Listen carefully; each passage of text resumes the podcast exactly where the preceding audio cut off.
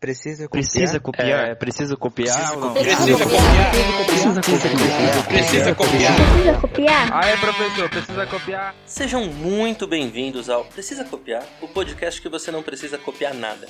Meu nome é Thiago Sestari e junto com Pedro Ribeiro eu vou apresentar o episódio de hoje. A gente conversou com a Jana Barros, coordenadora pedagógica há mais de 20 anos e premiada como educadora nota 10 pela Fundação Vitor Civita.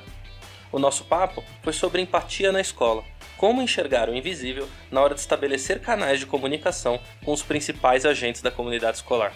Mas antes de iniciar a entrevista, seguem alguns recados rápidos. Segue a gente no Instagram, arroba precisa copiar, sem ponto de interrogação. E segue também arroba Reconheça Vídeo, a produtora que eu e o Pedro, junto com o Leonel lá do primeiro episódio, cofundamos e é a responsável pela produção desse podcast, além de diversos outros projetos audiovisuais na área de impacto social e educação. Aproveito para avisar também que finalmente estamos com o nosso site www.precisacopiar.com, sem ponto de interrogação, sem espaço, sem nada. Lá a gente vai colocar todos os episódios do podcast, alguns textos que a gente escreve, algumas recomendações, alguns materiais, várias coisas que vocês vão poder acompanhar por lá, tudo num lugar só. Também vai ser um canal de comunicação direto com a gente. Então, às vezes, se você tem, não sei, algum comentário, alguma crítica, se você está afim de participar do podcast, lá é um canal direto que você consegue deixar uma mensagem pra gente e a gente responde. Então, sem mais enrolação, passa aquele cafezinho, tira o pão de queijo do forno Vamos pro editorial e em seguida a entrevista.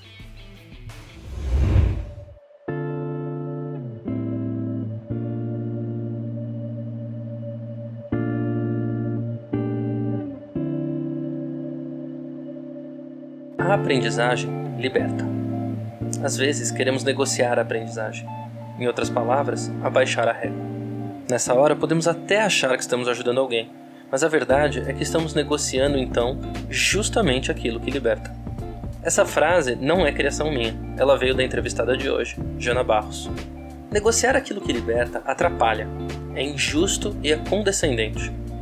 Um dos valores desse podcast é altas expectativas. Novamente, não foi algo que inventamos. Aprendemos isso quando trabalhamos na escola e trouxemos esse fundamento conosco. Não me entenda mal, é fundamental reconhecer esforço e progresso quando está diante de nós. Isso não vale só para professores. Para qualquer indivíduo que encare desafios em que é responsável pelo desenvolvimento de pessoas. Pode ser um gestor, um treinador, um profissional de saúde, entre outras profissões. Esse reconhecimento é a parte do trabalho dessas pessoas que garante o encorajar e estimular.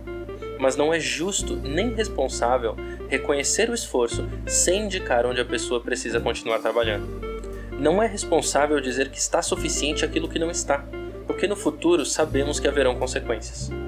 Para fazer uma citação, a escola deve lhes dar o desejo de viver e deveria oferecer-lhes apoio e amparo numa época da vida em que as condições de seu desenvolvimento os compelem a afrouxar seus vínculos com a casa dos pais e com a família.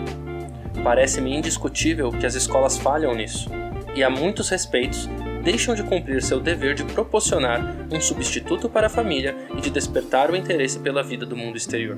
Isso é Freud, em um texto de 1910. Mas, para deixar mais simples, vou citar livremente mais uma vez a Jana.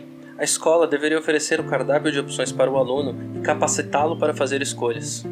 E então, respeitar essas escolhas. Estamos aqui com a Jana, então, eu e o Pedro já conhecemos a Jana faz tempo. É, foi quando? 2017, Pedro? 2017. É, foi, foi, é verdade, 2017 que ela cunhou o Cala a Boca Pedro, né? Exatamente. Pra mim, esse é o grande feito da Jana. Ela mandou você calar a boca. Esse é o grande trabalho da que Jana. Bom que ele, Pedro, que bom que ele não lembra o depois de cala a boca, né? Nossa, eu nem. Exato. Bom, Jana, vou deixar você se apresentar, não vou ficar roubando seu microfone, por favor. Então vamos lá, eu sou Jana Barros, além de ter dito cala a boca Pedro, é, eu moro aqui na Chapada Diamantina, na Bahia, atuo como coordenadora pedagógica há mais de 22 anos, é, 20 anos na educação de alunos do Fundamental 1 e 2, hoje no ensino médio. É, nesse momento, eu atuo numa escola de 1.200 alunos, de adolescentes, da rede estadual. Minha primeira experiência com o ensino médio. Bacana. É, uma coisa que eu, você você chegou a dar aula antes da, das posições de coordenação. É, num primeiro momento, assim, quando eu fui aprovada no concurso, eu fui aprovada como professora. Como professora, eu atuei numa classe muito seriada, numa comunidade quilombola. É bem interessante que essa comunidade quilombola é, faz parte da história da minha família. Então, meu, meu bisavô morou lá, depois saiu, fugiu e fundou outra comunidade. E sem saber e sem esperar, a primeira escola que eu atuo é justamente uma escola muito próxima a essa comunidade de onde minha família tem sua história né, iniciada. E eu fiquei apenas, acho que muito menos que um ano, porque é uma classe muito seriada. E logo depois, vista pelo meu trabalho visto pela Secretaria de Educação, eles me convidaram para ser coordenadora. Então, assim, é, durante cinco, seis anos, concursada como professora, mas atuei na coordenação. E de lá para cá, fiz um novo concurso no município, na rede estadual, e sigo como coordenadora há 22 anos. Além disso, sempre atuei como formadora de professores formadora de professor, de coordenador, de equipes técnicas da secretaria, pelo instituto que me formou, que é o Instituto Chapado de Educação e Pesquisa. E que foi aí que a gente conheceu, né, Pedro? Sendo formado como professores pela Fiana. Bacana. Fazendo inúmeras provocações, né, Pedro? Eu acho que isso é que me marca. Eu estou tentando melhorar, tá, Pedro?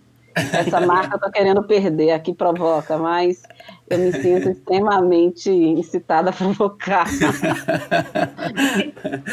eu acho que se não tiver gente provocando, a gente fica com, com um pouco mais de dificuldade de sair desse status quo, né? De sair daquela, dessa inércia. Então faz parte, eu acho que valorizo, valorizo quem consegue, porque eu não sou um provocador natural, assim. Uhum, o Cala Boca Pedro não surgiu por acaso, né?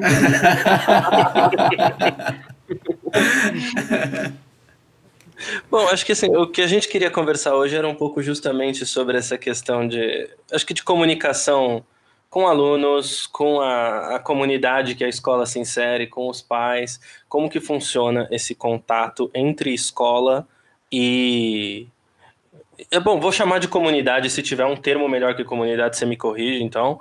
É, só que é, antes de trazer a pandemia para a conversa, que eu acho que está super relevante nesse contexto, trouxe um monte de desafio, eu queria dar esse passo para trás. Como que funciona essa comunicação em um contexto normal, né? Quais são os desafios, quais são as, as dificuldades desse trabalho? Eu acho que antes de mais nada, a gente precisa entender que um, um profissional e um profissional de educação, ele aprende a se comunicar. Não é algo que é natural, né? Eu acho que a gente precisa entender isso. A gente precisa se, aprender a se comunicar.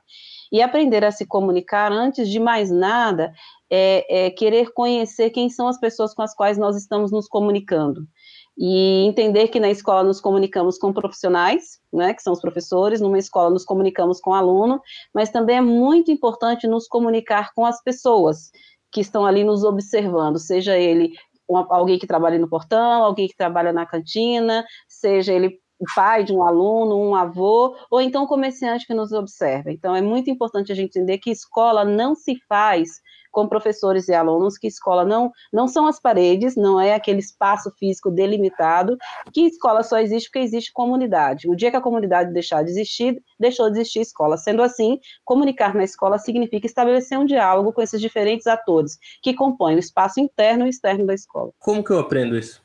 A fazendo? Ou tem um jeito assim, um... ou é fazendo e quebrando a cara?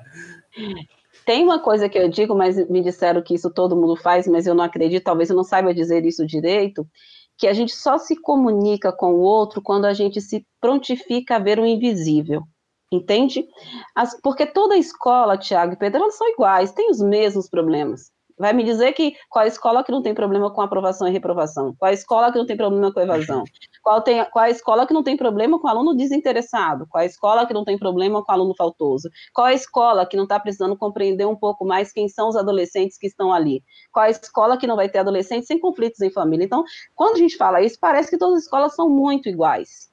Esse, isso dificulta a comunicação entende? Uhum. Em achar que porque os problemas estão dentro de uma mesma temática, que eles são iguais. Os problemas fazem parte de um rol de temáticas, entende que são muito parecidos entre escolas, mas cada escola dentro dessa temática tem uma nuance. E a comunicação só se dá quando a gente se presta a ouvir o que está invisível, se presta a, a prestar atenção naquilo que não está visibilizado, ou se permite enxergar o que o outro não enxergou. Então, eu digo sempre que a comunicação é exercício de empatia. Entendi. É, eu lembro, isso que você falou para mim foi interessante. Eu lembro que quando, naquele momento mesmo, eu não sei se o Pedro vai lembrar, quando a gente estava fazendo a nossa formação para virar professores, e tinha uma série de fotos que eles apresentaram para a gente, que eram várias salas de aula em vários lugares do mundo, sabe? E tudo bem, tinham diferenças, né? Você pega uma sala de aula do Japão, ela não é exatamente igual à nossa, mas você sempre consegue bater o olho e saber que aquilo é uma sala de aula. Uhum. Agora, que nem você disse, eu acho que vou chamar de comunidade de novo, então, a forma que se organiza e que se troca informação numa comunidade de uma escola do Japão não é igual à forma que a gente é, faz é, isso aqui. Eu digo muito, Tiago, que as relações elas se constroem com pilares totalmente distintos, mesmo, mesmo dentro de uma mesma temática, entende? Família no Japão é algo, família no Brasil tem coisas parecidas, mas tem coisas totalmente diferentes. Então, quando você não se, você não se propõe a observar aquilo que está invisibilizado, dificilmente vai ser, você vai ter uma comunicação mais efetiva. Entende? Eu vou, te, vou dar um exemplo. Eu estou na escola agora com um projeto que eu chamo Quase Bilhetes. Por que, que eu estou com um projeto Quase Bilhetes? Porque os alunos, eles vão escrevendo é, no mobiliário da escola, no banheiro, é, nas carteiras, nas paredes coisas que vão contando sobre quem eles são, tá? Então, os problemas são mesmos. Vai me dizer que tem algum adolescente que não teve problema com drogas ou que já não se questionou sobre isso. Vai ter tem algum adolescente que não teve problema com seus relacionamentos afetivos. Vai ter algum problema, vai ter algum adolescente que não teve problema emocional ou, ou que acompanhou alguém. Todos têm. Mas qual é o nome do problema? Então, o tempo todo eu digo que o que confere identidade à comunicação é saber o nome do problema entende? É saber nomear, porque existem pessoas do outro lado, e essas pessoas têm uma relação diferente. Então, o mesmo problema hoje que eu tenho observando alguém com uma questão emocional, talvez se eu observar daqui dois anos eu serei capaz de ouvir outras coisas. Então, se as coisas elas se modificam no tempo, no espaço, nas relações entre pessoas, precisa se ter empatia para ver o que está invisível. Então, comunicação só se dá a partir daí, quando você quer ver. Agora, se você, é, por exemplo, entender de alguma forma que dá para tratar tudo do mesmo jeito, que está tudo dentro da mesma caixinha, que está tudo no mesmo bloco, que está tudo muito igual, que adolescente se trata de um, sabe, de um jeito único, aí você não consegue manter uma comunicação. Você pode até tentar, mas você não consegue sustentar. Uma coisa que eu sempre falo, né, que, que, eu, que isso, isso é uma coisa que eu aprendi durante o período de ensino e foi algo que eu sempre levei para depois que eu saí da sala de aula, foi que assim, dois, no, no primeiro mês de aula do, de 2019, que eu não estava mais na escola, eu já não sabia mais como a escola funcionava, né? Eu conseguia enxergar de maneira muito geral. É, e aí é o que você falou, né? As temáticas eu sei. E muitas vezes as pessoas não enxergam as temáticas. E você, por ter vivido e ter conseguido enxergar as temáticas, você enfim, se envaidece, né, digando assim, não, eu sei o que acontece na ponta porque eu fiquei dois anos lá. Mas acontece que tem dois anos mais que eu não estou na ponta, né? Então, é, quando a gente fala de conhecer a comunidade, de conhecer os problemas que estão lá, é um esforço muito grande nosso de, tipo, tem que perguntar quem está lá agora, né? Porque senão a gente não consegue se comunicar com essa galera. A gente tem que, para saber o que está acontecendo, a gente tem que estar tá lá, a gente precisa ter olhos lá naquele instante, né? É, e muitas vezes, Pedro, a gente acha que a comunicação se dá pelo conhecimento que eu adquiri nos estudos que eu realizei, entende? Então, uma pessoa, por exemplo, que acha que leu muito sobre comunidade, que acha que leu muito sobre é, uma, ela acha que quando ela chega na escola que ela é capaz de se comunicar. Na verdade, muitas dessas pessoas elas desenvolvem extensivos monólogos, entende? Porque ela não tem a, o, o, outro, ela se escuta atenta do outro, né? É quando a gente fala de o que é uma comunicação de qualidade? Não necessariamente é quando você descobre tudo sobre todas as coisas, não é disso que a gente está falando. Não é quando você consegue resolver todos os problemas, mas é quando você consegue se aproximar e criar as condições para que o outro tenha a oportunidade capacidade de enxergar aquilo que parece imperceptível para ele.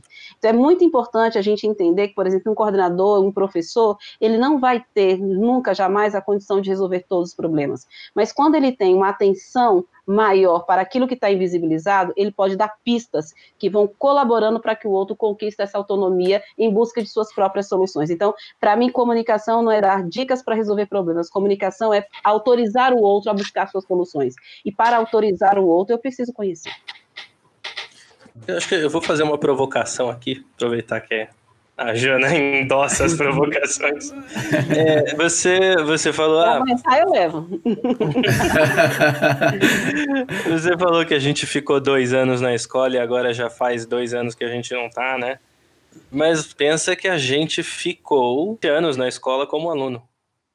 E acho que nessa hora que você está falando de, dessa abertura e de empatizar, talvez esse conhecimento seja até mais importante, né? Do, porque acho que eu estou indo na linha certa, faz sentido o que eu estou dizendo? Eu buscar lá na minha experiência de aluno uma conexão com os alunos? Eu acho que você acabou respondendo sua pergunta, né? Quando você estava na escola, você era aluno.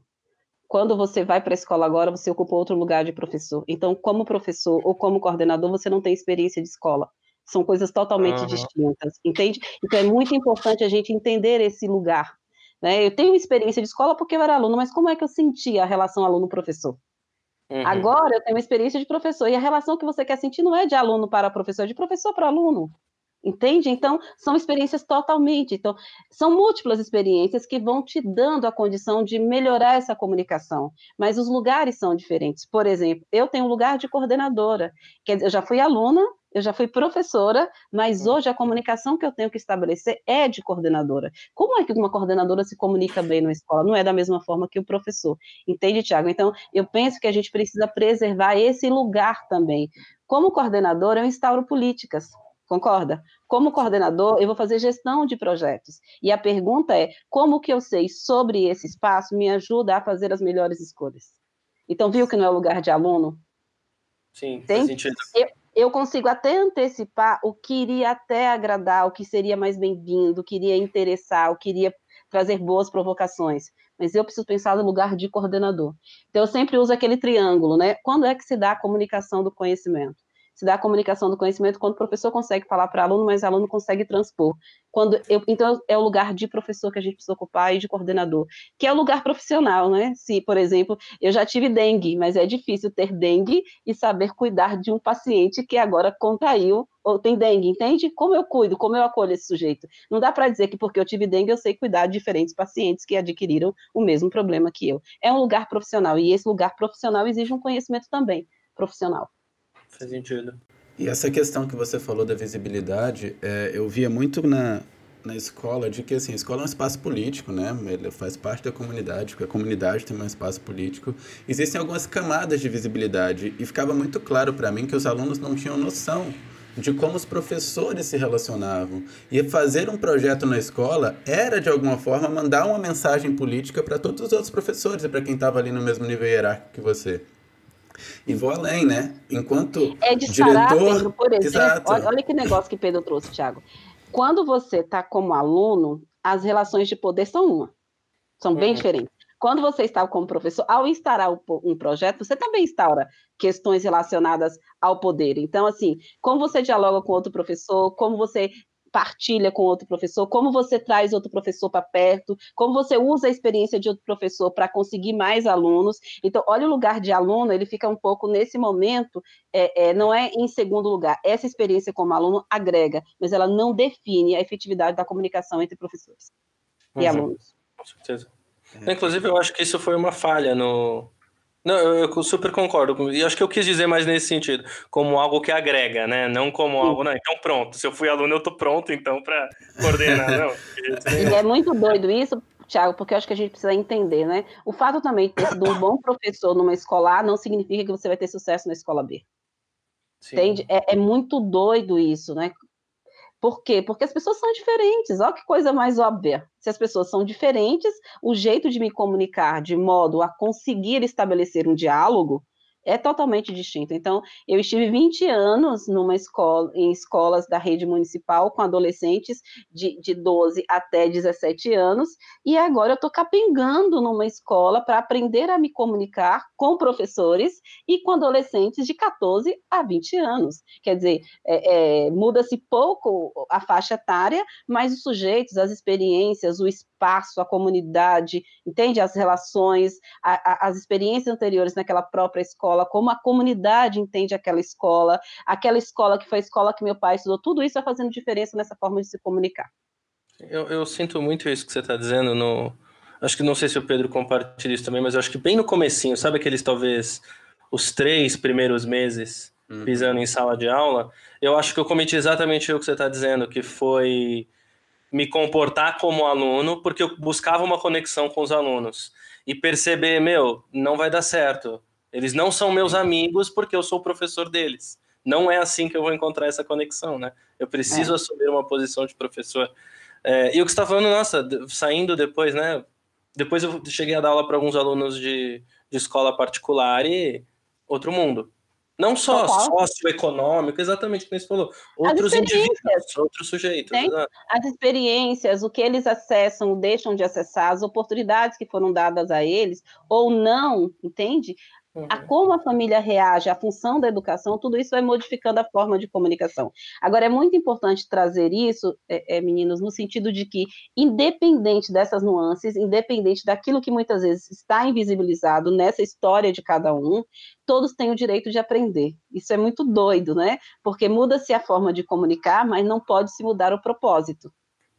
E é. isso é qualidade na comunicação. Por quê? Porque na maioria das vezes, eu estou falando de uma experiência particular, estou generalizando, mas estou falando da minha experiência, então generalizando a minha experiência, e eu aprendi que a gente pode generalizar a nossa experiência. É, é, é, eu posso dizer a vocês que hoje o maior equívoco, um dos maiores equívocos na educação é fazer essa escuta, tá? É, gerar uma empatia, mas é, é, baixar o nível do que a gente acredita que o outro é capaz de aprender. Então, uhum. essa comunicação, ou essa busca por uma comunicação mais efetiva, tem tirado o lugar das aprendizagens que não podem ser negociadas. Então, na maioria das vezes, né, eu tenho um aluno que lê com dificuldade, na maioria das vezes eu tenho um aluno que não domina muito bem matemática, na maioria das vezes eu tenho um aluno que está com problema na família, na maioria das vezes eu tenho alunos que estão com problemas emocionais, na maioria das vezes eu tenho alunos que estão passando por dificuldade financeira. Então, qual é a primeira reação, muitas vezes, da escola? Vamos negociar o currículo. Entende? Olha que negócio doido. O que liberta é o conhecimento mas a gente negocia justamente aquilo que liberta. Porque esse sujeito só vai sair, muitas vezes, da situação que ele está se ele entrar em contato com novos saberes.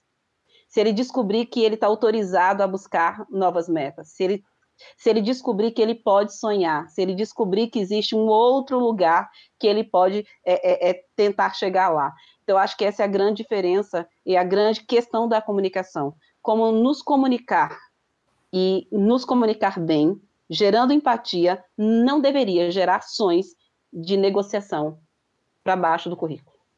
Agora, como que a gente abre essa porta para a gente conseguir entrar? Porque que nem está falando, a gente vai ter que entrar então num, num, numa relação e assim da forma mais literal aqui que nem está, se a gente não vai negociar, algumas coisas vão ter que ser, na falta de uma palavra melhor, impostas. Do tipo, ó, isso aqui não é negociável, a gente não pode baixar a régua. Até porque eu concordo com o que você está dizendo. Me parece que às vezes essa de baixar a régua, ah, não, mas eu estou ajudando, eu estou entendendo o lado dele. Não, entender o lado dele não é baixar a régua. Porque senão você está sendo condescendente, você está sendo desrespeitoso, Sim. na verdade. Senão você está assumindo o lugar político que você critica. Uhum. Entende?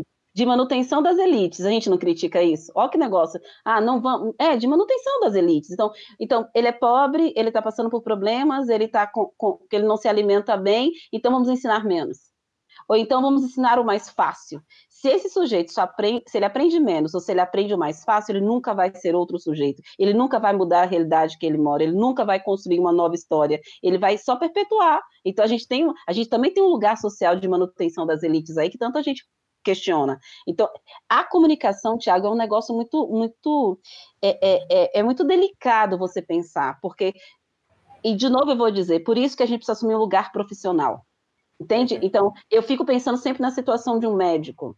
O médico, por mais que você, ele, ele prescreve algo para você, você vai lá e diga, ah, esqueci de tomar o maldito remédio. Ah, eu comi o que eu não devia. É, eu deixei de fazer o exercício. Ele te prescreve de novo. Entende? Ele arruma uma alternativa.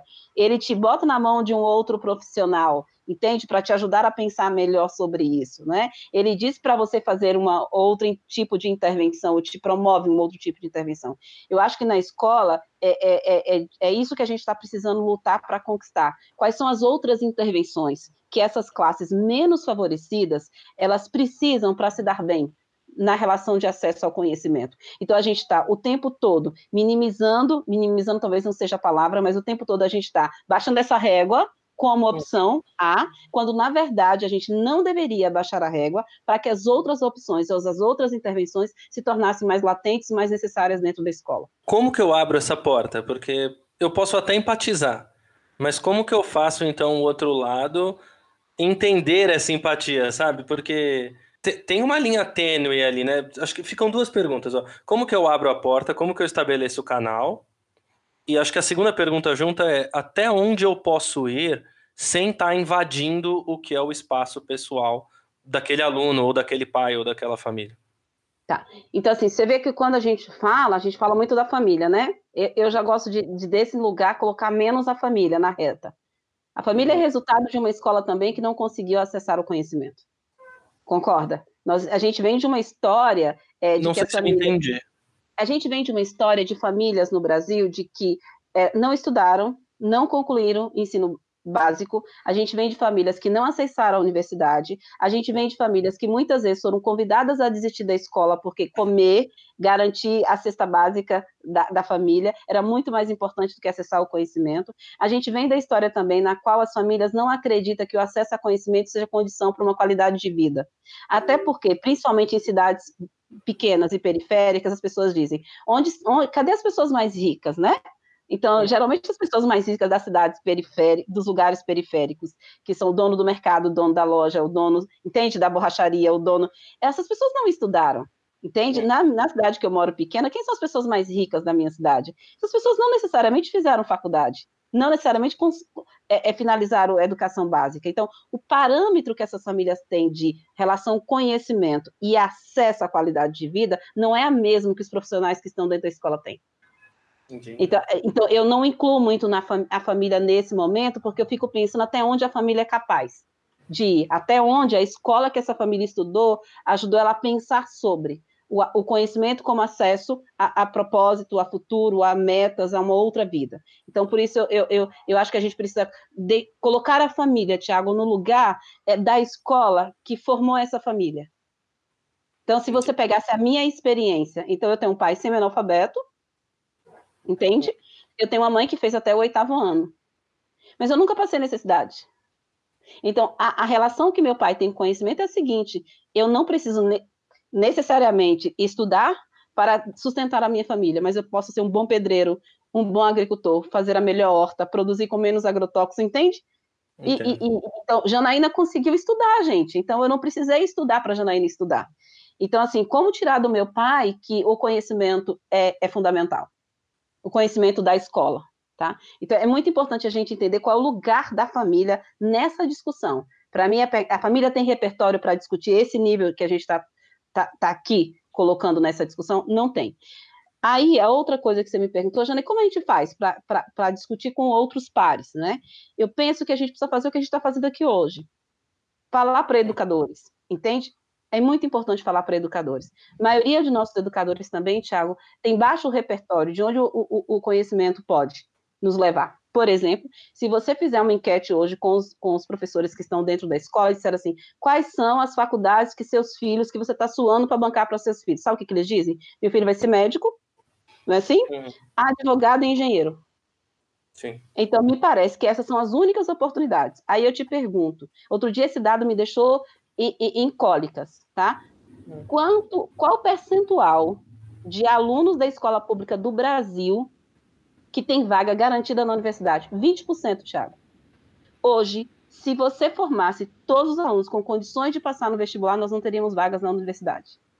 Então, isso significa que o parâmetro que a gente também tem de onde os nossos alunos podem chegar, é um parâmetro que a gente precisa discutir. Se eu só tenho vaga para 20%, para onde vão os 80%?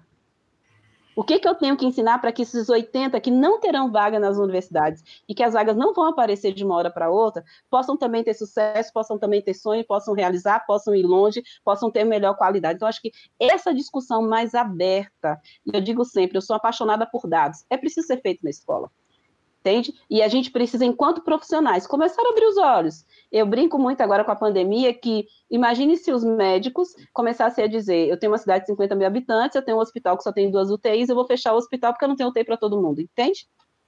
Sim. É um pouco do que a escola vem fazendo às vezes, né? É, meus alunos não, não querem estudar, então eu não, ou não gostam de estudar, ou não sabem por que estudar, então eu vou nivelar o conhecimento por baixo. Eu acho que você pode repetir a pergunta que eu vou falar um pouco mais, tá? eu me delonguei. Não, fica tranquila. Eu acho que a gente está indo para lugares interessantes, porque isso que você está falando, inclusive, é uma coisa que a gente teve um papo com, com o Ivan e com o Sarvar, né?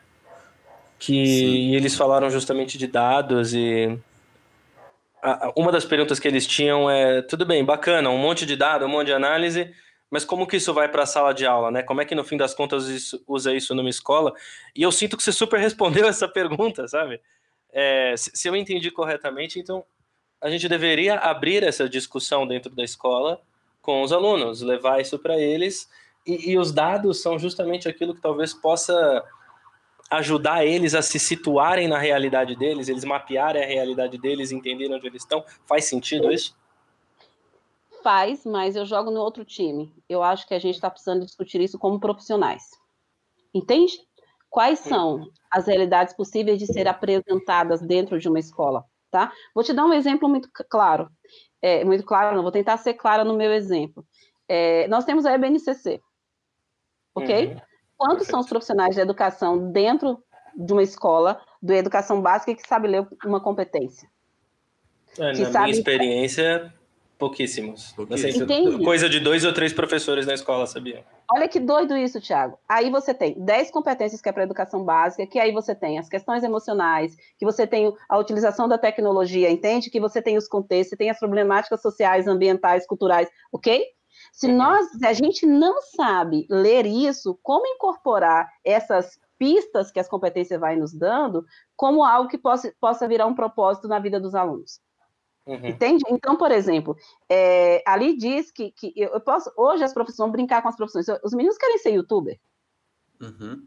Tá? Mas o YouTube precisa ter um tema, precisa ter uma causa, não precisa? Não, se, não, não, é youtuber porque montou um canal e não é youtuber porque você sabe falar sobre alguma coisa. Você tem que ter uma causa. Pode ser a causa mais idiota. Não estou dizendo aqui que são, todas as causas são causas legais. Não Mas interessa. Você quer chegar em algum lugar com aquele canal você tem que ter uma causa, entende? Outro dia, outro dia eu estava lendo o Whindersson comentando uma coisa, eu gosto muito de ler as coisas que ele fala, e, e, porque eu gosto de pensar sobre isso, porque ele representa muito dos alunos que, que não concluíram a educação básica. Alguém perguntou para ele assim: você não vai comentar sobre política? Ele disse: não, eu não vou comentar sobre política porque eu sou comediante. Então, assim, você olha essa resposta e você me diz: qual é o lugar social que ele ocupa? Uhum. Entende? Quer dizer que um comediante também não é o formador de opinião. Um comediante que tem não sei quantos milhões não forma opinião, então quer dizer, eu só faço comédia e na... mas, é, mas, ao mesmo tempo, aquele menino está escolhendo um lugar social. Então é muito uhum. importante saber. E ele não aprendeu isso sozinho, e com certeza não aprendeu isso na escola, você concorda? Sim. Uhum ele, ele lançou mão de excelentes profissionais, de pessoas que estão orientando, tem uma assessoria maravilhosa para que ele possa saber responder. Então, a escola, Tiago, ela está precisando entender é, é, quais são os lugares que os nossos alunos podem conquistar.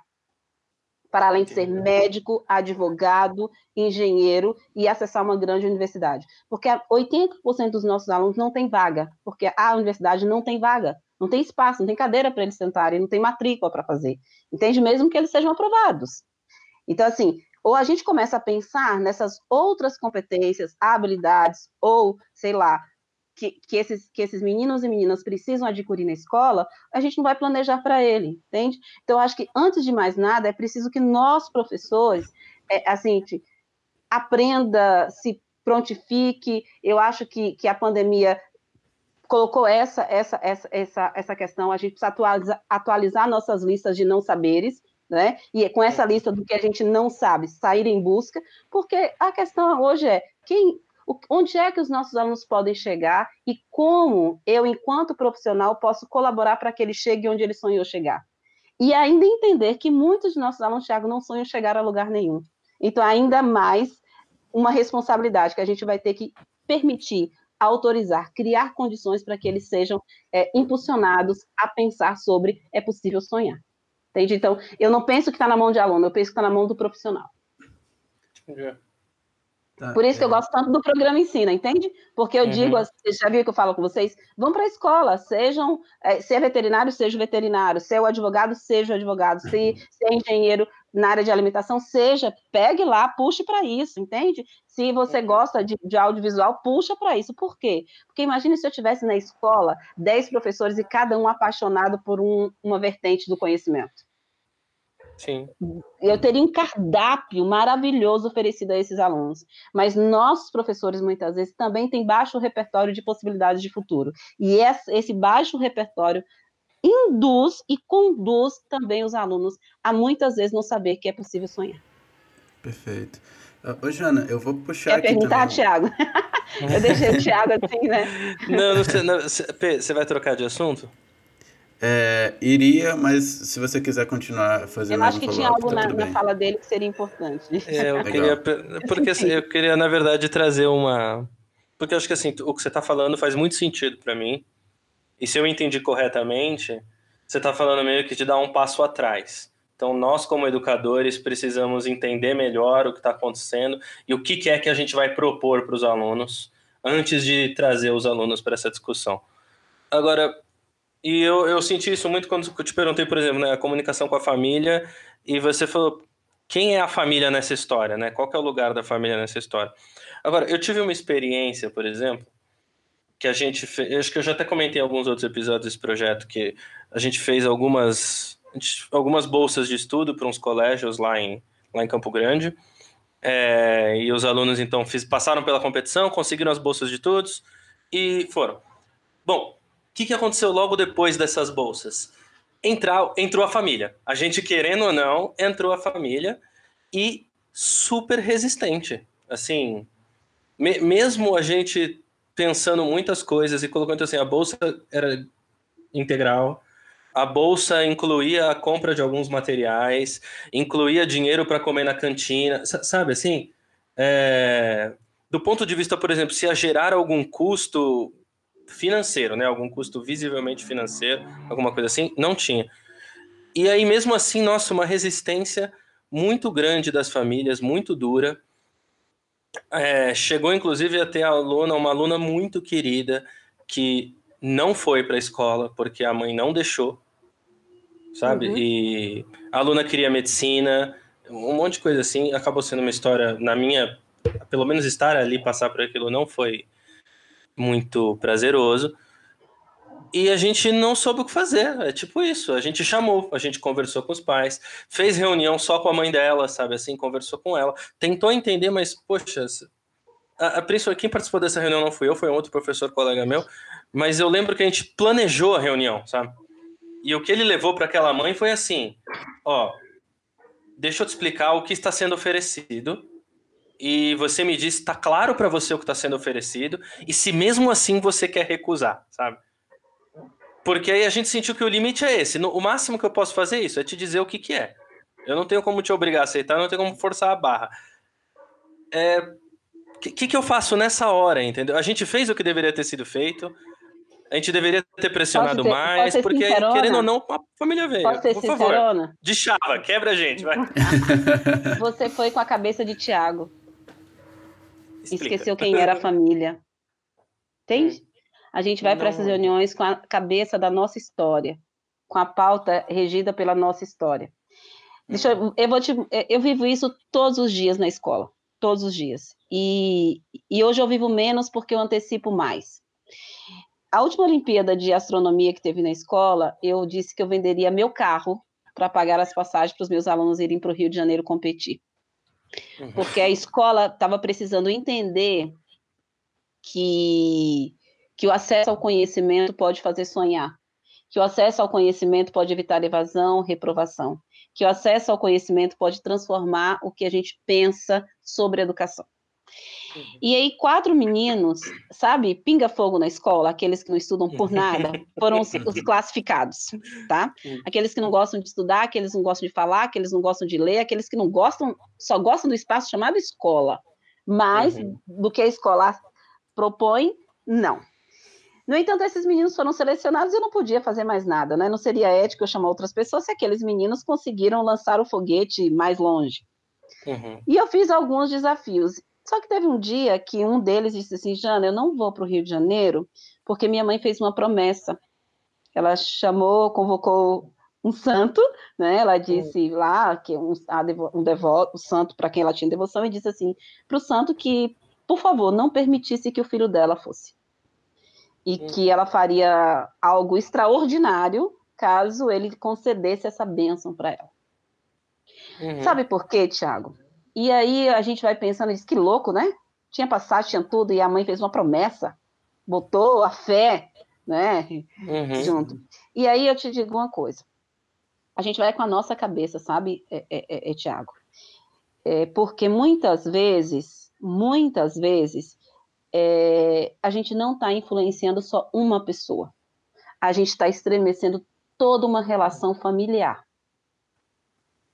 Tá? O dia que você leva um aluno seu para um restaurante, você apresenta uma comida que a família dele jamais seria capaz de comprar, mas que ele vai desejar, desejar comer a segunda vez. Você, uhum. come, você cria necessidade, eu acho que essa é a palavra. Toda vez que você dá acesso, você cria necessidade, não só para aquela pessoa, para a qual você está colaborando, mas você cria uma necessidade para a família inteira. Esse ano aqui na escola eu disse que, que todo mundo teria que fazer o Enem. E a gente conseguiu.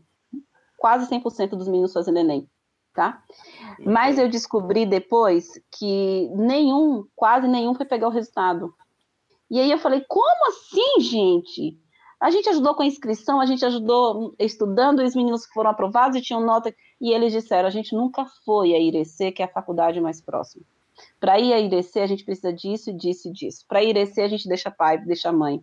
Como é que eu vou para Irecê se meu irmão não pode ir? Como é? Entende? Então, a gente pensa numa pessoa e eles, quando a família, ela pensa numa estrutura familiar. A gente precisa entender que quando a gente dá acesso, a gente cria necessidade. Um dia eu aprendi lá no livro Cidadão de Papel, foi o primeiro livro que eu li, que ninguém chega numa sorveteria pedindo sorvete de pistache, só conhece o sorvete de limão. Uhum. Mas o dia que ele apresentar pistache, você não quer mais limão. Entende? Mas quando você pede limão, você pede do lado de um amigo, você pede do lado de um pai, você pede do lado de uma mãe, você pede do lado de um irmão. Então, o que eu quero te, talvez eu não consiga te ajudar a entender é que toda vez que esses meninos e meninas conseguem uma bolsa de estudo, eles começam a criar necessidades, não só para eles, mas também para a família. Necessidades que tiram o lugar do provedor do pai, lugar do provedor da mãe, e para o qual eles não sabem por quanto tempo eles vão conseguir sustentar. Sim, já. Entende isso? Então, essa menina queria fazer medicina, você estava dando a escola, a bolsa, a comida, mas não é só disso que ela precisa ela vai começar a sentir necessidade de se vestir diferente, uhum. de falar diferente, de se portar diferente. Entende? Você começa a criar necessidades que um outro contexto dispara e para o qual muitas vezes as famílias têm medo. Outro dia, meu filho tinha um amigo de uma, de uma, de, e, vem de uma família muito, muito, muito humilde. E ela, a mãe do menino nunca deixou ele comer na minha casa. E eu ficava brava com isso. Um dia eu fui falar para ela e ela disse: para quê? Para você deixar depois meu filho com vontade de comer de novo? E eu não uhum. ter para dar? Então ela estava me dizendo exatamente isso. Eu crio uma necessidade. E eu crio uma necessidade que é para além daquele adolescente. Eu crio necessidade para a família. Eu queria levá-la para viajar com meu, com meu filho João. E ela disse: jamais. Eu tenho cinco filhos. Quantos vão poder viajar? Quantos agora vão querer, sabe, Tiago? É, é, é, ela, e ela disse uma coisa muito doida para mim: quantos vão querer agora fazer de tudo para ter acesso ao que o outro teve? E o que eles vão fazer em busca desse acesso? Muitas vezes vai sair do meu controle. Claro que ela não me disse com essas palavras, mas ela me diz isso. Então, quando um da família faz medicina, você instaura a necessidade para todos da família. Mas eu não estou falando só para irmão, não, para primo. Você instaura a necessidade para o, sabe? Você instaura um, um, um, algo sobre o qual muitas vezes o pai e a mãe, os adultos daquela relação, não necessariamente vão saber atuar. Nossa, isso é muito ver o invisível, né? Tinha muitos invisíveis ali. Muito, é gente, muito né? doido isso, sabe, Thiago? Muito doido isso. Não, e é assim, porque essa frase solta, se eu pegasse só isso que você acabou de dizer, parece uma coisa boa. Se eu Uhum. pegasse só a parte do, ah, se um fizer medicina, todo mundo vai querer fazer medicina. Pô, ainda bem, né? O que eu Aham. mais quero é que todos eles tenham vontade de ir pra faculdade, né? Exato. Mas tem todo o resto que você disse, né? Então. Então, assim, Até que- é, diz, Pedro. Não, não, é exato. É, é isso que eu respondi. Tipo, até que ponto você tá prometendo algo que você não vai conseguir cumprir, né? Porque o pai, ele talvez, ele não tem a autoestima maior do mundo, ele, ele teve uma vida difícil, ele vai estar desacreditado. Ele não vai sonhar igual o filho que acabou de ganhar a bolsa sonha. Ele quer proteger o filho, né? Então, assim, é muito doido isso. Ele quer proteger o filho, ele quer proteger os outros filhos, ele quer proteger a relação que ele conquistou com muita dificuldade, entende? Ele quer sustentar um padrão que ele sabe que ele dá conta fazendo o impossível e, e, e toda vez que entra, por isso que eu disse, Thiago, quando você foi para a reunião, você foi com a sua cabeça, você não foi com a cabeça da família. uhum. Entende? Você, você, você- vo- se você, é, você tinha que ouvir a mãe, mas ouvir de um lugar de falar assim, ó, tá tudo bem se a senhora decidir por ela não ir. Aí ela se abria. Não, só, não, não fui eu que fui pra reunião, tá? É, É só. É, mas eu só foi, queria- foi eu- o- é, Mas eu entendo o que você tá dizendo. Se vocês que você tá tiverem dizendo. outra oportunidade, tentam fazer isso, entende? Esses dias, Thiago, eu tive, vivi uma história com um menino e ele está três anos reprovados na escola que eu trabalho. Três anos reprovados. Você imagina o quê? A gente fica enlouquecida, né? O que, que Uhum. acontece com um adolescente que é filho único e está reprovado há três anos? Aí eu chamei Uhum. o pai, né? E aí o pai disse assim: Olha, Janaína, eu já disse, eu já disse a ele que enquanto ele estiver na escola, ele tem casa, comida e roupa lavada. O dia que ele terminar o ensino médio, ele vai trabalhar. O que é que esse adolescente pensa? Vou Nossa. ficar em casa. Entendi isso. ficar por aqui, né? Vou ficar por aqui. Mas não era só isso. Se você. eu- Quando eu parei para ouvir o aluno, você pensa. A lógica dele é muito doida. Sabe o que, que ele me disse? Pro, é, eu termino o ensino médio, aí eu tenho que trabalhar. Você sabe o que é que vai. Do que é que vou ter que trabalhar? Aí eu disse, não. Ele disse, a única coisa que provavelmente eu vou conseguir é servente de pedreiro. Uhum. Olha o que é que acontece na escola. Na escola eu tenho amigos. Na escola eu faço passeios, porque tem sempre uma ou outra coisa que a gente faz de trabalho de campo. Uhum. Na escola eu, tenho, eu venho para o São João, na escola eu venho. Entende? Agora, e o dia que eu for servente pedreiro, porra? Eu vou sair da zona rural, eu vou andar 40 quilômetros para chegar na sede, porque é onde a gente trabalha como servente de pedreiro. Eu vou trabalhar oito horas, com comer marmita gelada, e vou voltar.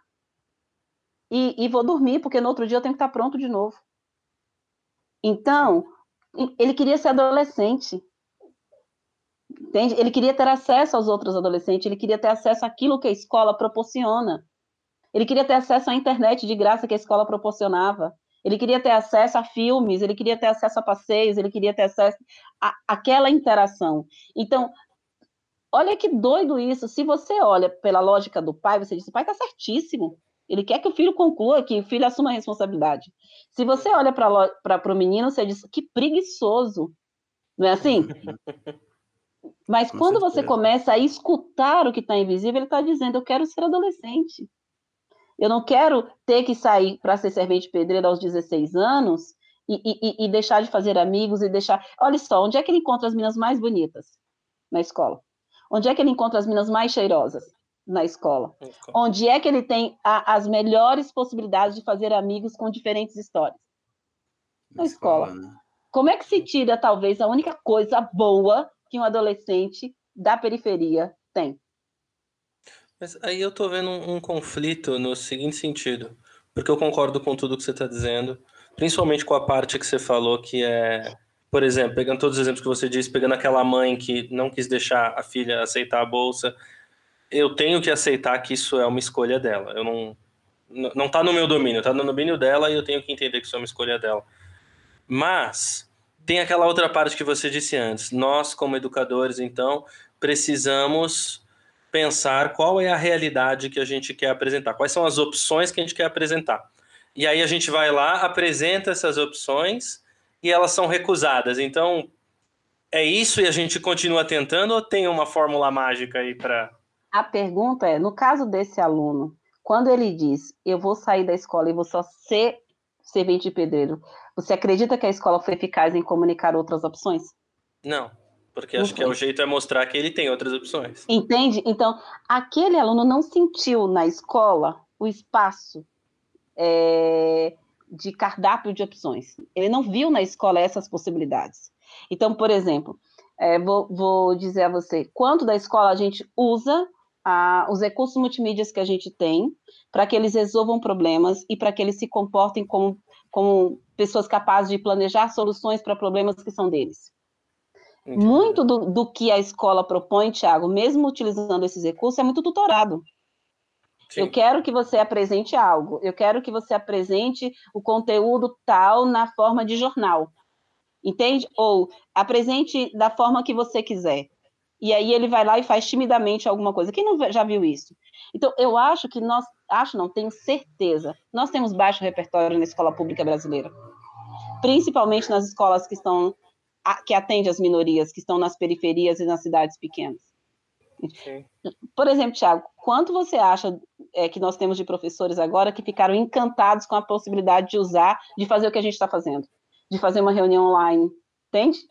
Uhum. De usar o WhatsApp, entende? Tinha funções Sim. no WhatsApp que eu nem sabia que existia. Hoje, uhum. eu tenho, tenho um menino aí me ajudando, na universidade, que ele me ensinou que pelo WhatsApp ele, eu posso encaminhar questões de vestibular, os alunos podem responder e eu posso ter um relatório, tudo pelo WhatsApp. A gente está estudando para o Enem pelo WhatsApp, entende? E eu achei Sim. que era só enviar áudio, mensagem e alguns documentos, entende? Sim. Eu não achei que ele geria relatório. O WhatsApp gere relatórios, gera relatórios. Então, assim, Olha como. Então, e eu não acho, eu não acho que eu sou a pessoa menos antenada.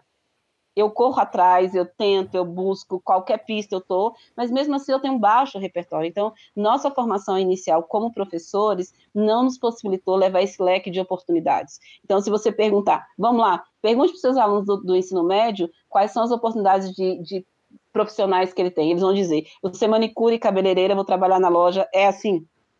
Ou não é? Entendi. Sim. Você sabe que, inclusive, eu fiz uma. Teve um. Confissões da sala de aula. Teve um exercício que eu fiz com um aluno uma vez. Foi uma loucura, porque nessa exata situação que você estava me falando, e ele então queria ter uma biqueira, né? Queria uhum. vender maconha, pó, sei lá o que. É, acho que ele falou de maconha na época. Então era isso. Não, professor, vou ter uma biqueira, porque é o jeito que eu vou ganhar dinheiro, é o que eu posso fazer. E aí o que eu peguei e fiz com eles, chamei até mais alunos, não sei o quê a gente fez um exercício. Falei, gente, então é o seguinte, ó. A gente vai fazer a contabilidade da biqueira. Meu conhecimento de administrador, sabe? E falei, vamos fazer um plano de negócios da biqueira aqui para mostrar para ele, ó. Thiago, não vale a pena. Olha o que você acabou de me dizer. Você usou seus conhecimentos de quê? De administrador, total. Vamos tratar com o negócio para mostrar para ele, ó, não é um negócio que vale a pena. Não Entende? é nem moral o julgamento. Você pode abrir te... outros negócios que é. você vai ganhar mais dinheiro. E, e, e, se você fosse da área de história e geografia, você ia tratar a expectativa de vida. Quanto um dono de biqueira, não sei se esse é o nome, vive? A expectativa de vida é, é, é, é, mínima, entende? Então, assim, é disso que eu estou falando na escola. O seu lugar, esse repertório que você tinha como administrador, fez você ouvir de uma forma empática e motivações, motivações diferentes. Quantos professores no Brasil não ouviriam isso e se afastariam desse aluno porque ele é um marginal. Uhum. Entende? Então, Sim. por isso que eu não estou falando da família. É, é preciso que na escola a gente também ensine a pensar sobre, sobre essas possibilidades. E ensine a avaliar essas possibilidades. E não a ignorar, porque elas são. O menino já viu alguém lá que tem esse negócio com muito dinheiro. Ele já viu uhum. uma dessas pessoas com colar, com relógio, com celular mais legal que ele da, da, comunidade, entende? Mas é preciso ensinar a pensar mais além e não ignorar isso como uma possibilidade, porque é uma possibilidade. Mas a gente avaliar se ela é forte. é pertinente ou não. Você precisa, eu entendo isso e eu acho legal ver alguém que entende tanto quanto você dizer uma coisa assim, que a gente precisa aceitar que isso é uma possibilidade. Você pode não gostar, você pode achar ruim, não sei o quê, mas se você não aceitar que é uma possibilidade, você não vai tratar com a seriedade que precisa ser tratado. Não é lugar profissional do professor de educação fazer julgamento de valor. Entende? Exato. Porque são as experiências vividas, é o lugar ao sol que ele consegue enxergar. Qual é o papel da escola? É dizer que existem outros lugares é ajudá-los a avaliar os lugares, entende? Mas, porque do contrário, a gente não está formando ninguém para ser autônomo. Imagine que se ele diz isso, você diz, poxa vida, que é isso? O que, que acabou de fazer? Você acabou de cortar o elo de comunicação entre vocês. Sim, sim. Entende? Você acabou de dizer para ele que aquilo que ele acredita que eu não vou concordar não pode ser dito. E aí acabou o debate, porque debate não, é do, não são duas pessoas concordando acabou a comunicação, porque comunicação não é quando tudo que você fala eu aceito. Entende? Então, é, é, é, é muito doido. Olha que negócio doido que é a educação. Mas, de novo, fazendo, a formação do professor, ela precisa abrir espaço para esse tipo de discussão. Uhum. Tá? Vou te dizer outra coisa que eu acho doido. Quantos professores acessam o material que vocês estão produzindo? Por enquanto, poucos. Por enquanto, pouquíssimo. É isso né? mesmo, é, mas é disso mesmo. Mas eu vou Espero voltar que seja mais no pergunta. futuro. Então, mas olha, Tiago, mas não é disso não. Uhum. Quantos são os professores que estabelecem relações com outros espaços sociais para além da, das redes sociais de família? O que eu estou dizendo é que se você pegar um professor e perguntar assim, tá, onde é que você acessa conhecimento? Ele sabe dizer de poucas startups, ele sabe dizer de Entende? De, de, uhum. de ele, a lista dele de acesso a conteúdos de qualidade é muito pequena, porque nós também temos uma história no Brasil de acessar pouco. Parece que a gente terminou a faculdade, discute planejamento, que é só isso que o professor tem que aprender. O professor tem que aprender sobre muitas coisas. Entende? O professor tem que aprender um pouquinho sobre administração, o professor tem que aprender lá sobre é, o, o, projeto de, de, de outra ensina, que é sobre como usar bem o dinheiro, o professor precisa aprender sobre uso de tecnologia, o professor precisa aprender um pouquinho sobre teatro, porque imagina um professor apaixonado por teatro. Né? Eu fico imaginando o que faz um professor apaixonado por poesia dentro de uma sala de aula. O que faz um professor que sabe tocar um cavaquinho? A aula dele não é a mesma. Entende? O dia que ele entra na escola com o cavaquinho na mão, ele, ele revoluciona a aula dele. Então, quantos saberes, né? A gente muitas vezes é, é, a própria a forma como se organizou o currículo da formação inicial foi nos deix...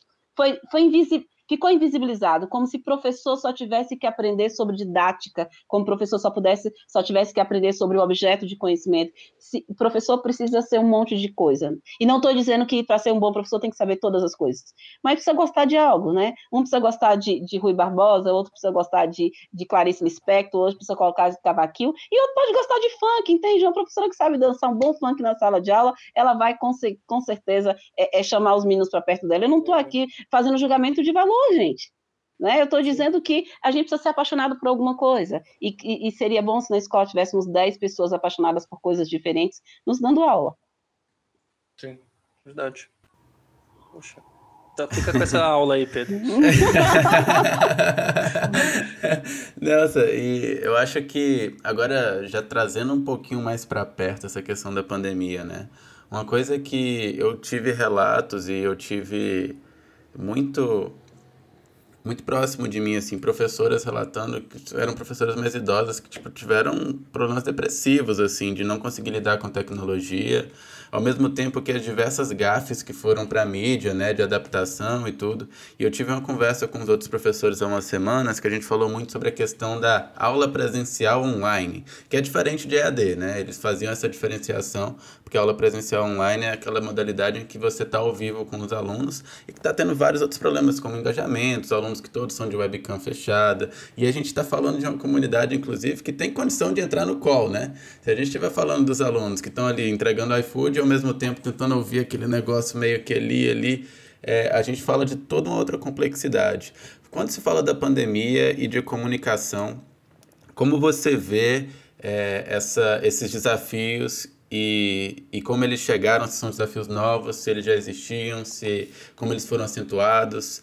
É, qual é a sua visão sobre isso? Tá, para mim a, a pandemia não inaugura desafio nenhum, tá? Os desafios já estavam lá é, acessar esse monte de recursos que a gente tinha disponível já estava gritando na porta de cada um dos professores das escolas, principalmente das escolas públicas, há muito tempo, né? Os meninos já queriam usar, na verdade, né? Os alunos já sabiam usar.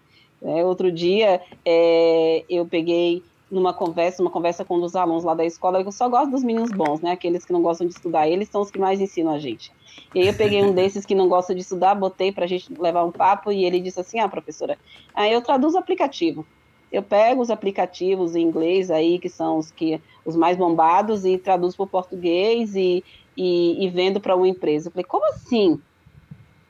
Entende? Aí eu, eu conversei com outro, ele disse, fui levá-lo para Salvador, lá para as Olimpíadas, e ele disse assim, Jana, você me deixa na poltrona sozinho? Eu falei assim, mas eu, eu sou sua tutora, eu tenho que cuidar de você o tempo todo. Ah, Jana, por favor, deixa eu sentar. Eu disse, mas por que você quer sentar sozinho? Ah, Jana, porque eu quero sentar com um gringo.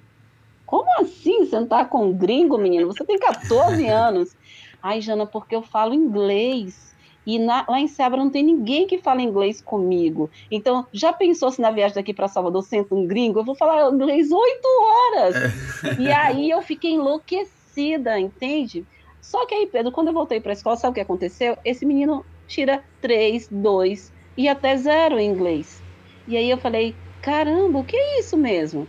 O menino que conversa fluentemente inglês que quer sentar com o gringo para conversar oito horas, e foi isso que ele fez, ele, coitado do gringo, ficou oito horas conversando com ele no trajeto de Salvador, e aí, mas ele bomba na escola, então, assim, é, é, toda essa necessidade de aprender sobre os alunos, de buscar quem são esses alunos, ela, ela, essa é uma necessidade que grita na escola. Vamos lá, vamos.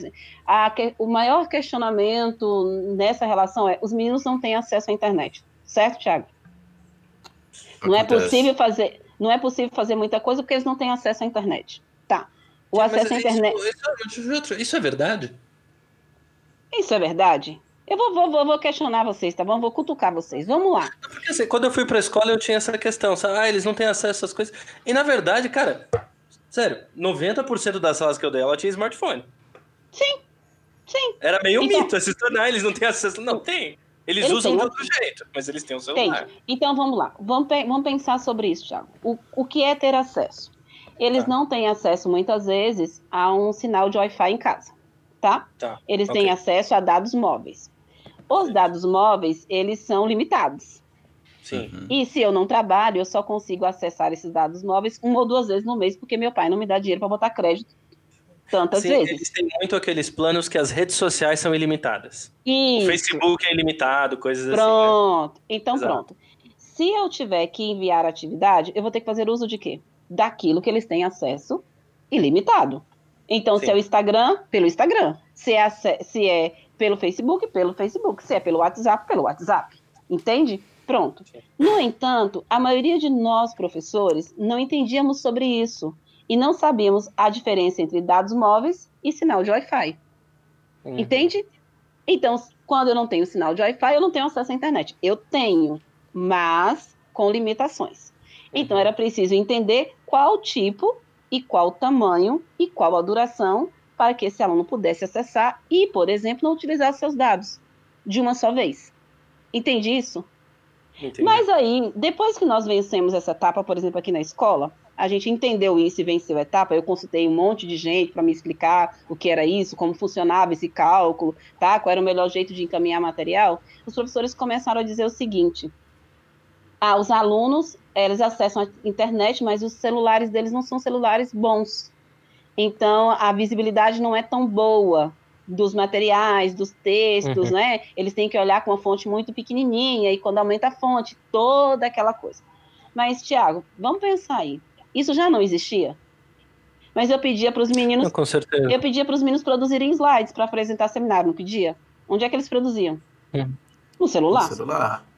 Entende? Sim. Tem professor do ensino médio que pede até as normas da BNT.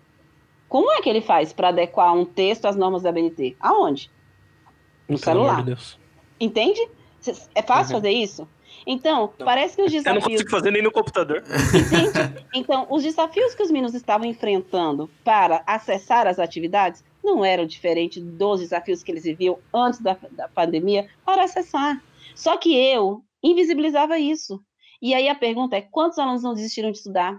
Quantos alunos não perderam interesse? Quantos alunos não evadiram e quantos alunos não reprovaram por não conseguir executar no seu celular todos os trabalhos solicitados pela escola. Mas, porque o professor estava lá, presente, ele achou que ele era a única condição para o outro aprender.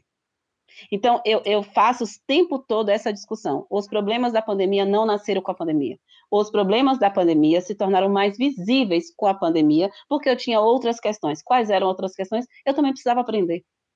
Entende? Para acessar os meninos sem, sem, sem para não ficar lá de corpo presente ou, ou, ou, fisicamente presente, eu precisava descobrir é, é, outras coisas, aprender sobre outras coisas e, e acessar.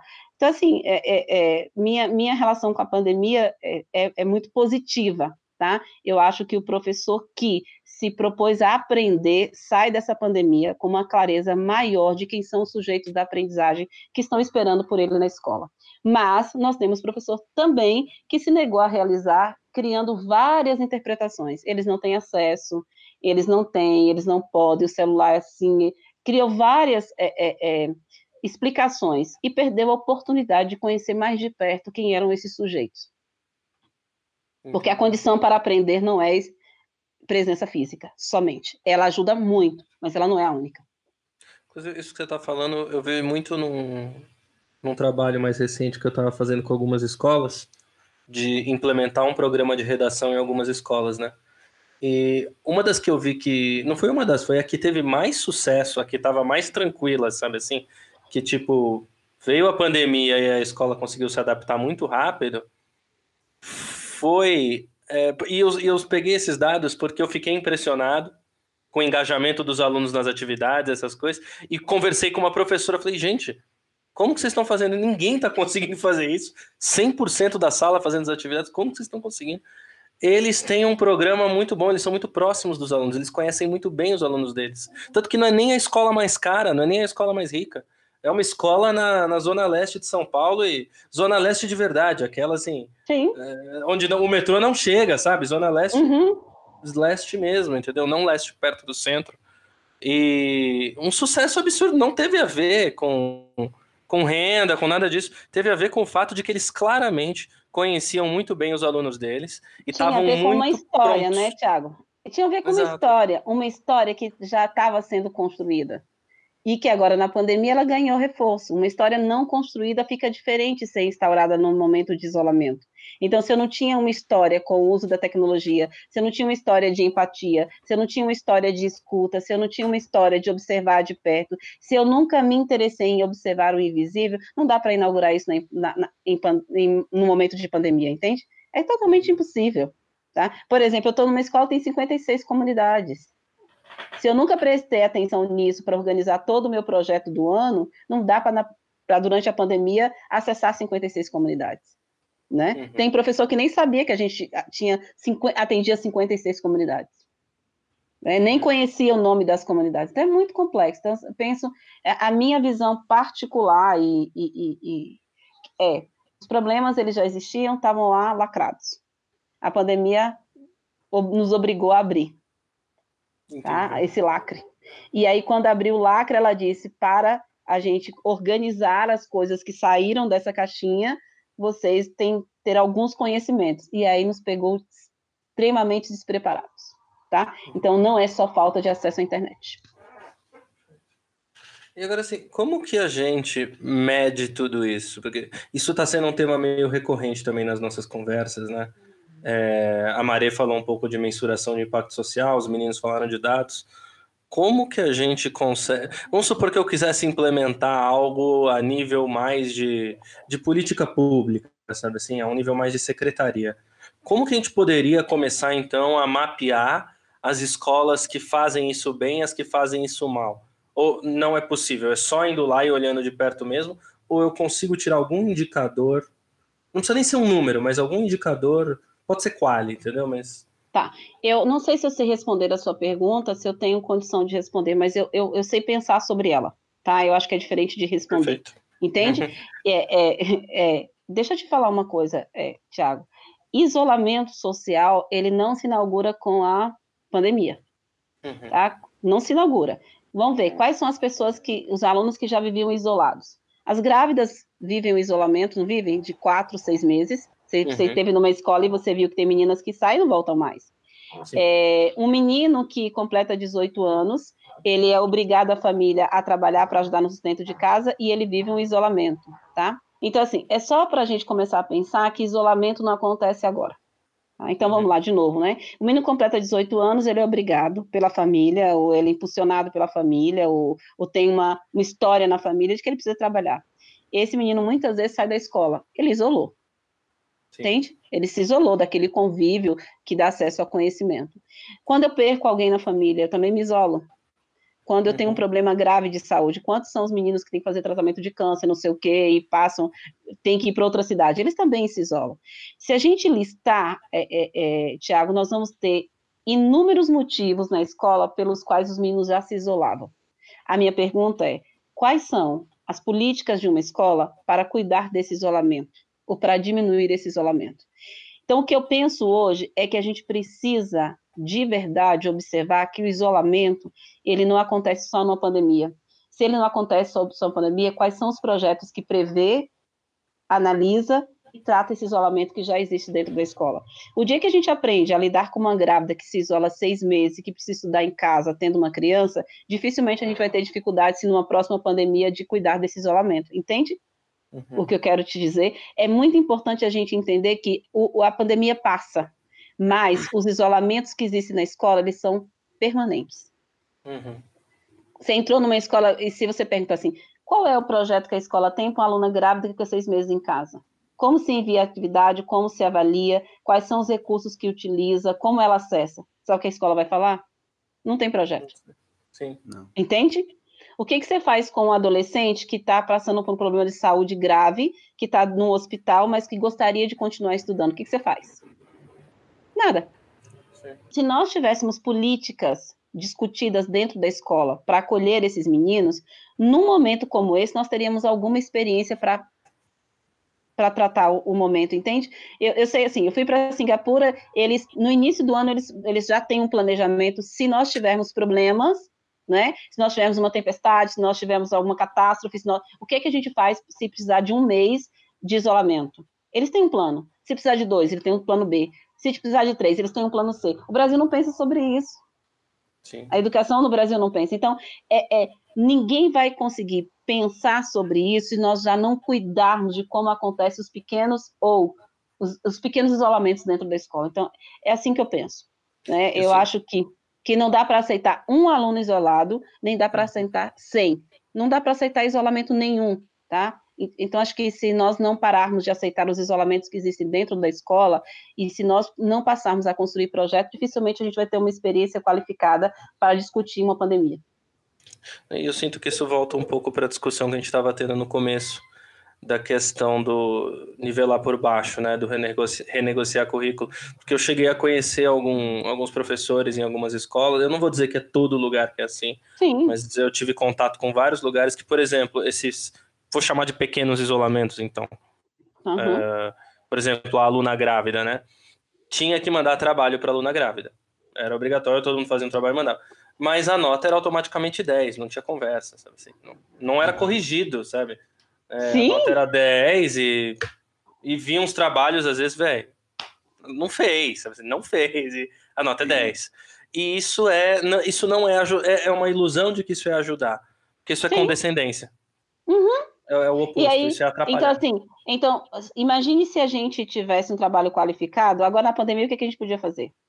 Uhum. A gente ia ter pelo menos repertório para começar, sabe? O Brasil demorou até para começar. Você viu que ninguém sabia o que fazer. Sim. Não, é se, não se tinha resposta. Quando nós começamos o projeto aqui na escola de atividades remotas, a pergunta é: será que a gente tem que fazer algo? Olha que doido. Uhum. O governo disse, ó, 30 dias aí, será que a gente tem que fazer alguma coisa? A gente nem sabia. Uhum. E aí todo mundo diz, ah, porque a gente nunca viveu isso. Eu falei, que mentira! A gente vive isso todo dia!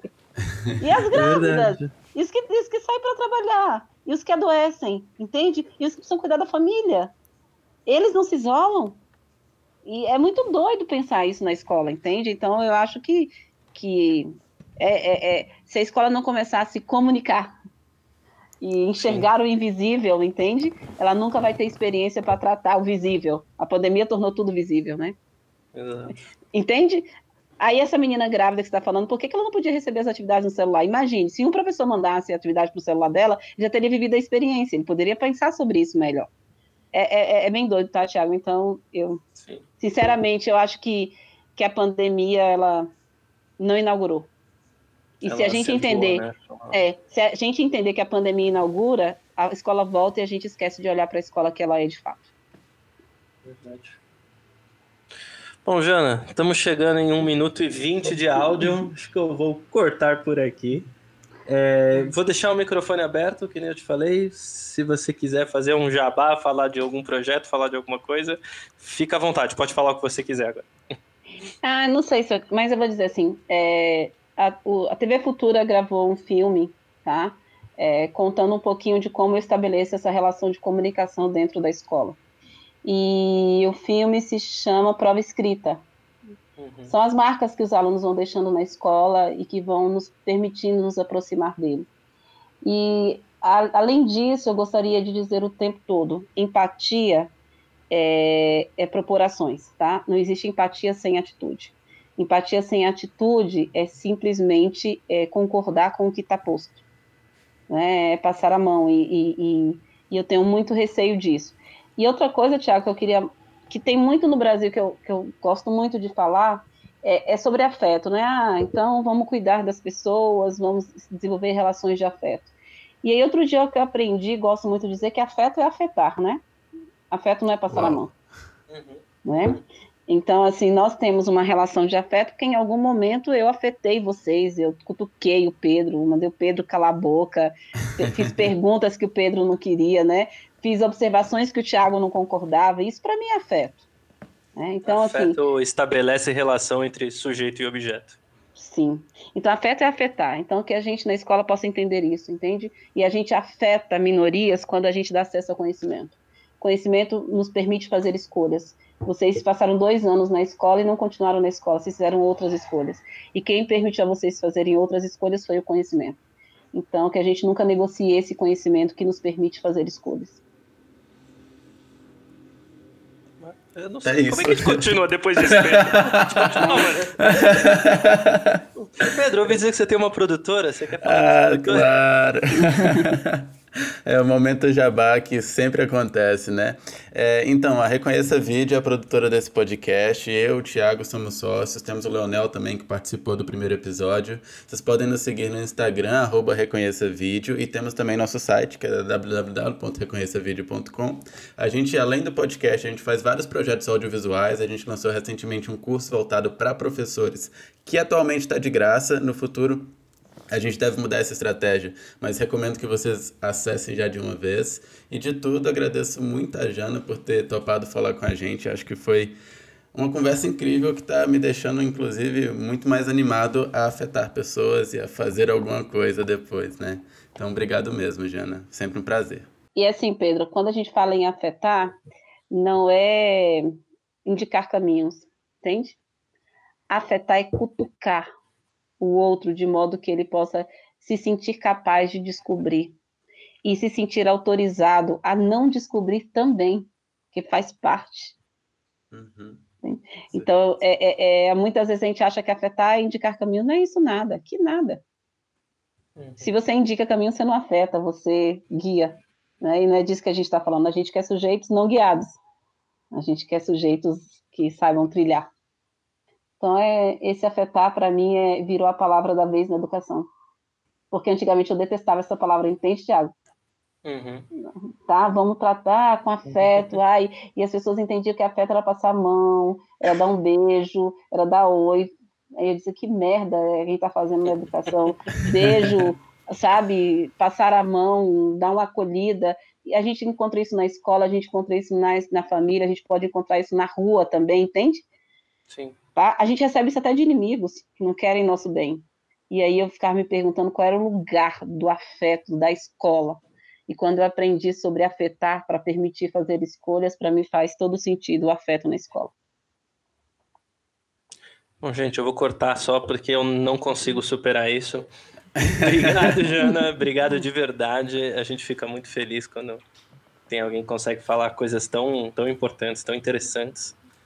E acho que é isso, né, Pedro? Dois anos depois a gente tá aqui sendo formado de novo. Exato. Ai, obrigada, seus bonitinhos. Tá certo, gente. Bom, vou cortar então. Essa foi nossa entrevista com a Janaína Barros. Se você gostou e quer entrar em contato com a gente, vá em www.precisacopiar.com, sem o ponto de interrogação. Lá, você pode mandar mensagem que a gente te responde. Segue também a gente no Instagram, arroba Precisa Copiar e arroba Reconheça Vídeo, produtora responsável por esse podcast. Um abraço e até a semana que vem.